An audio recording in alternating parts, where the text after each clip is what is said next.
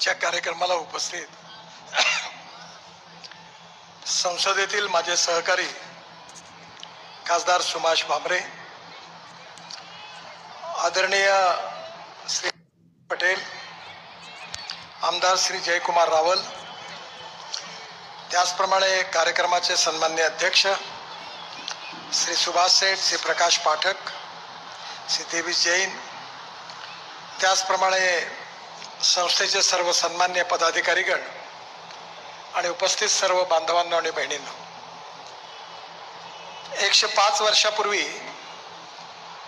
या संस्थेची स्थापना झाली. आणि आज विशेष रूपाने या अनेक वर्षामध्ये अनेक चांगल्या नागरिकांना संस्कारित करून त्यांना चांगलं व्यक्तित्व चांगले नागरिक निर्माण करण्याचं भक्कम काम संस्थेने अतिशय समर्पित आणि सामाजिक भावनेतून केलं. स्वाधीनतेच्या आधी आपल्या देशभक्त लोकांच्या मनामध्ये ही भावना होती की आपल्या देशातली भविष्यातली पिढी ही अशी आपण तयार करू की जी ज्ञानाने पण सर्वश्रेष्ठ राहील आणि इंग्रजांच्या शासन व्यवस्थेच्या विरुद्ध संघर्ष देखील करू शकेल. लोकमान्य टिळकांपासून तर आगरकरांपर्यंत. त्यावेळी एक चर्चा होती की राजकीय स्वातंत्र्य पहिले पाहिजे की सामाजिक सुधारणा पहिले केल्या पाहिजे. आगरकर मंडळी विशेषतः या आग्रही होते की जोपर्यंत सामाजिक सुधारणा होत नाही तोपर्यंत राजकीय स्वातंत्र्य काय उपयोगाचं आहे? परंतु लोकमान्य टिळकांच्या नेतृत्वाखाली या देशाला स्वातंत्र्य मिळालं पाहिजे याकरता महात्मा गांधींपासून तर अनेक देशभक्तांनी क्रांतिकारकांनी आपलं जीवन समर्पित केलं आणि त्या लाख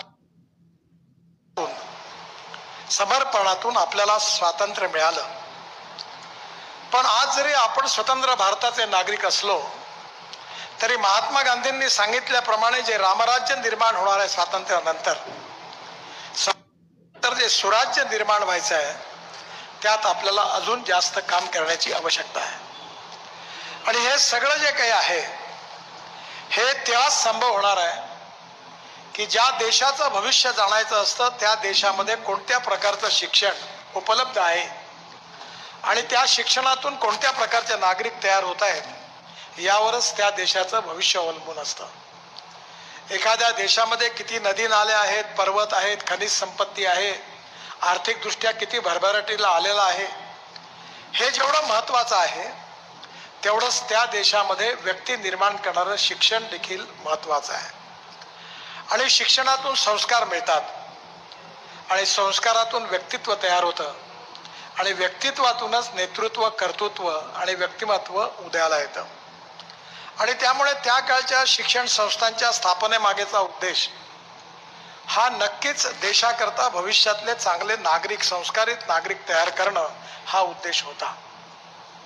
आणि त्या भावनेतून ज्या शिक्षण संस्था स्थापन झाल्या त्या शिक्षण संस्थांपैकी ही देखील एक संस्था आहे. हा एकशे पाच वर्षाचा गौरवशाली इतिहास संस्थेला आहे. आणि निस्पृह निस्वार्थी भावनेने हे कार्य आज देखील सुरू आहे.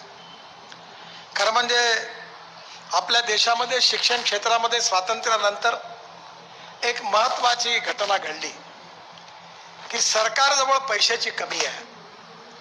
आणि त्यामुळे सरकारने शिक्षणाचा खर्च केला पाहिजे ही स्वाभाविक अपेक्षा होती.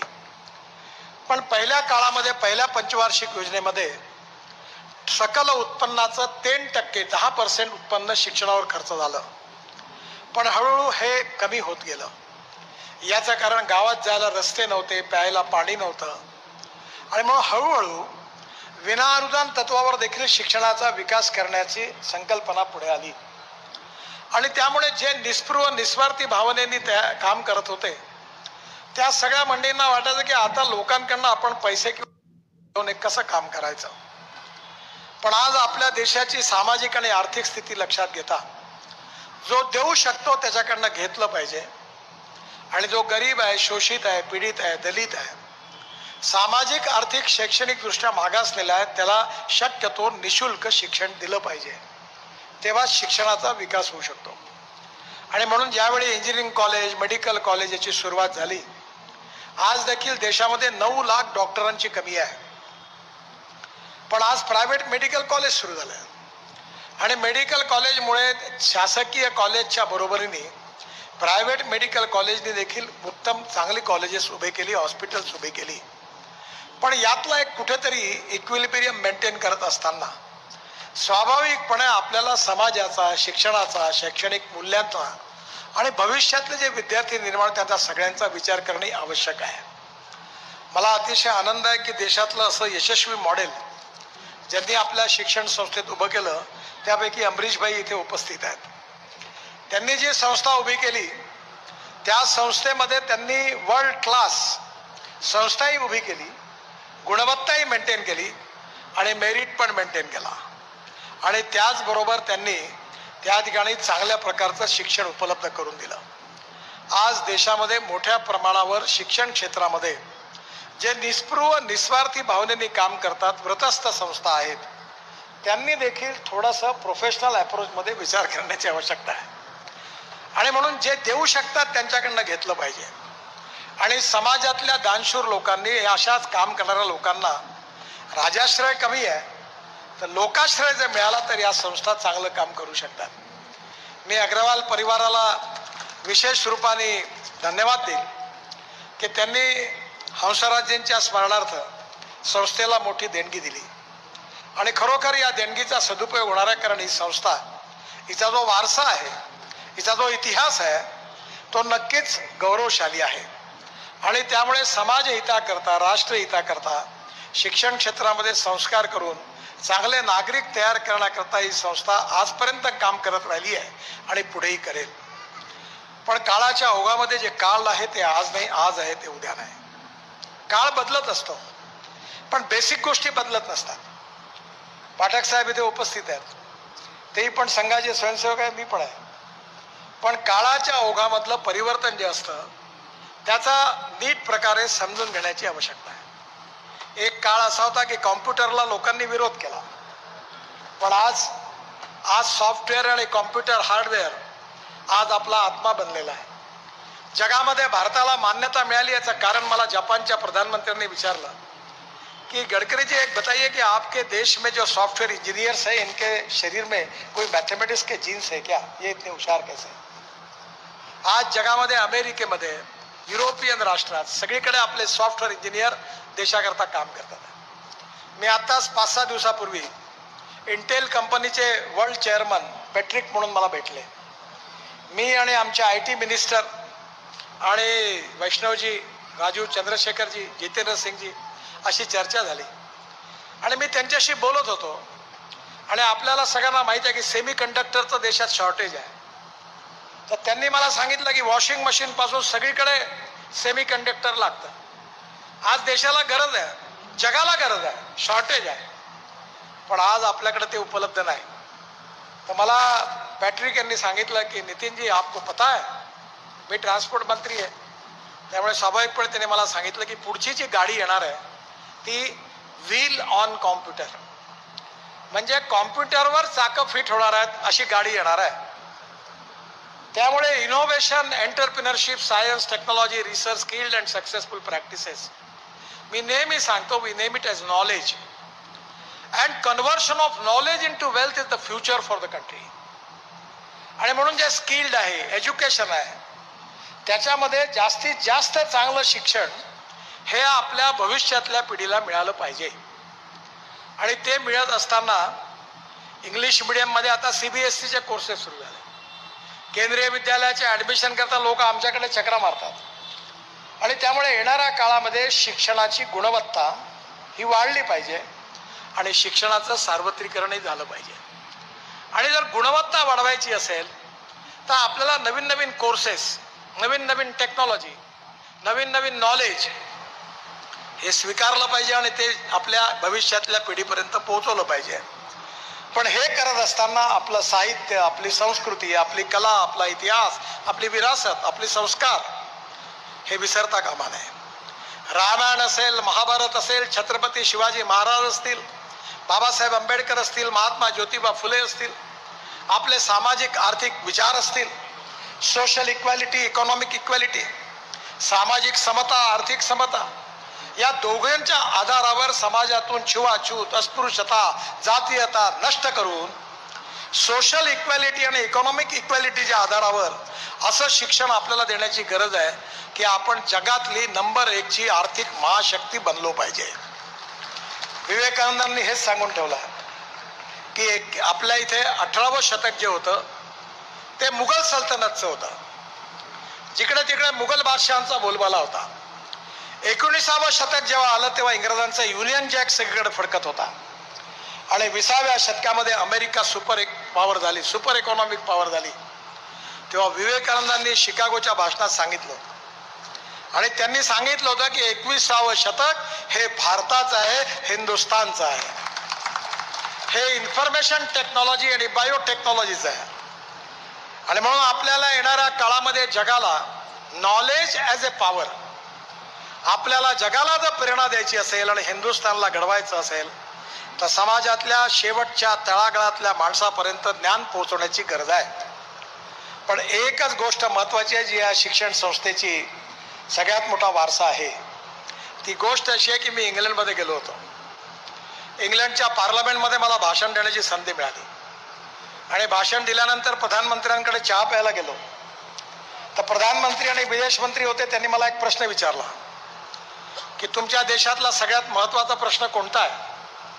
त्यांना स्वाभाविक माहिती होतं की पॉप्युलेशन खूप मोठी आहे. त्यामुळे गरिबी आणि भूकमरी ही सगळ्यात मोठी समस्या मी त्याला म्हटलं गरिबी आहे भूकमरी आहे बेरोजगारी आहे. त्यांनी मला दुला दुसरा प्रश्न विचारला मग तुमच्या देशामध्ये तुमची परिवार पद्धती कशी आहे? मी म्हटलं चांगली आहे. ते म्हणाले आमच्या इथे परिवार पद्धती उद्ध्वस्त झाली आहे. आमचे तरुण मुलं आणि मुली लग्न करत नाही ते लिव्हिंग रिलेशनशिपमध्ये राहतात. आणि तुमचा देश गरीब असून तुमच्या देशामध्ये ही समस्या नाही आहे असं तुम्ही कसं म्हणता? मी म्हटलं ही नाहीच्या बरोबर आहे. पण हे कसं शक्य आहे? तेव्हा मी त्यांना उत्तर दिलं की भारतीय समाज व्यवस्था आम्ही आमचे जे सामाजिक मूल्य आहे पारिवारिक मूल्य आहे ज्याच्यामध्ये आई वडील भाऊ बहीण परिवार ही जी परिवार जीवन पद्धती आहे आणि कुटुंब संस्कार आहे त्याच्या आधारावर आम्ही गरीब जरी असलो तरी समाज म्हणून आम्ही एक आहोत हीच आमच्या समाजाची विशेषता. त्यामुळे जगातलं सर्वोच्च ज्ञान हासिल करत असताना आई वडिलांच्या बद्दलची श्रद्धा परिवार पद्धतीबद्दलची आस्था जीवन मूल्यांबद्दलची कटिबद्धता पारिवारिक मूल्य सामाजिक मूल्य सांस्कृतिक मूल्य व्हॅल्यूज आणि या व्हॅल्यूज कोणत्या आहे? त्याच्या आधारावर समाजातल्या शिक्षण संस्था चालल्या पाहिजे. खरं बोललं पाहिजे असं सांगून होणार नाही. खरं बोलणं याचं आचरण जीवनात केलं पाहिजे. मोठ्यांचा आदर केला पाहिजे गुरुजनांचा आदर केला पाहिजे आईवडिलांचा आदर केला पाहिजे हे भिंतीवर लिहून केवळ चालणार नाही. तर व्यक्तिगत जीवनामध्ये त्याचं आचरण केलं पाहिजे.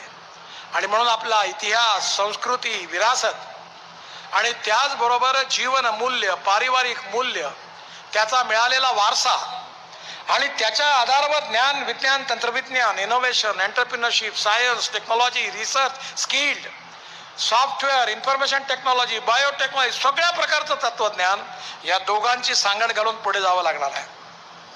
ओल्ड इज गोल्ड म्हणूनही चालणार नाही आणि ओल्ड इज नॉट युजफुल म्हणूनही चालणार नाही. Whatever the old which is good you have to accept it आणि whatever the good which is present in the future you have to accept it आणि दोघांचा समन्वय करून मग देशाला आणि समाजाला पुढे नेण्याचं काम करावं लागणार आहे. मला विश्वास आहे या दोन्हीचा संगम या शिक्षण संस्थेमध्ये ही व्याव ही व्यावसायिक शिक्षण संस्था नाही आहे. मी महाराष्ट्रामध्ये आमदार होतो. त्यावेळी एकदा गमतीने म्हटलं होतं की विना अनुदान ही राज्य सरकारची इंडस्ट्रीयल पॉलिसी आहे. पण त्यामधून काही चांगल्याही गोष्टी घडलेल्या आहेत. त्यामुळे या दोघांमधलं जे काही वाईट असेल ते सोडून चांगलं मॉडेल तयार करून शिक्षणातल्या गरिबाच्या शेवटल्या माणसापर्यंत त्याला ज्ञान पोचवणं संस्कार पोचवणं त्याचं व्यक्तिमत्व जे आहे ते संस्काराने प्रगल्भ आणि संपन्न करणं आणि त्यातून समाज उभारणं आणि राष्ट्र उभारणं हेच आपल्या सगळ्यांचं मिशन आहे. आणि तेच मिशन ही संस्था चांगल्या प्रकारे करत आहे आणि म्हणून मी धावपळीत असताना देखील मुद्दामून वेळ काढून याला आलो. माझ्या आपल्या सगळ्यांना संस्थेच्या शिक्षकांना विद्यार्थ्यांना या सगळ्यांना इतक्या अनेक वर्षापासून आपण कार्य करताय त्याबद्दल खूप खूप शुभेच्छा. हंसराजजी यांच्या स्मृतीप्रित्यर्थ या बी एड कॉलेजकरता त्यांनी अनुदान दिलं. त्याबद्दल अगरवाल परिवाराला धन्यवाद. आणि संस्थेचे अध्यक्ष आणि पदाधिकारी आणि शिक्षक वृंद यांच्या नेतृत्वाखाली हे मिशनरी कार्य असंच भविष्यात चालत राहील. त्याच्याकरता मनापासून हृदयातून खूप खूप शुभेच्छा देतो आणि माझं भाषण संपवतो. धन्यवाद.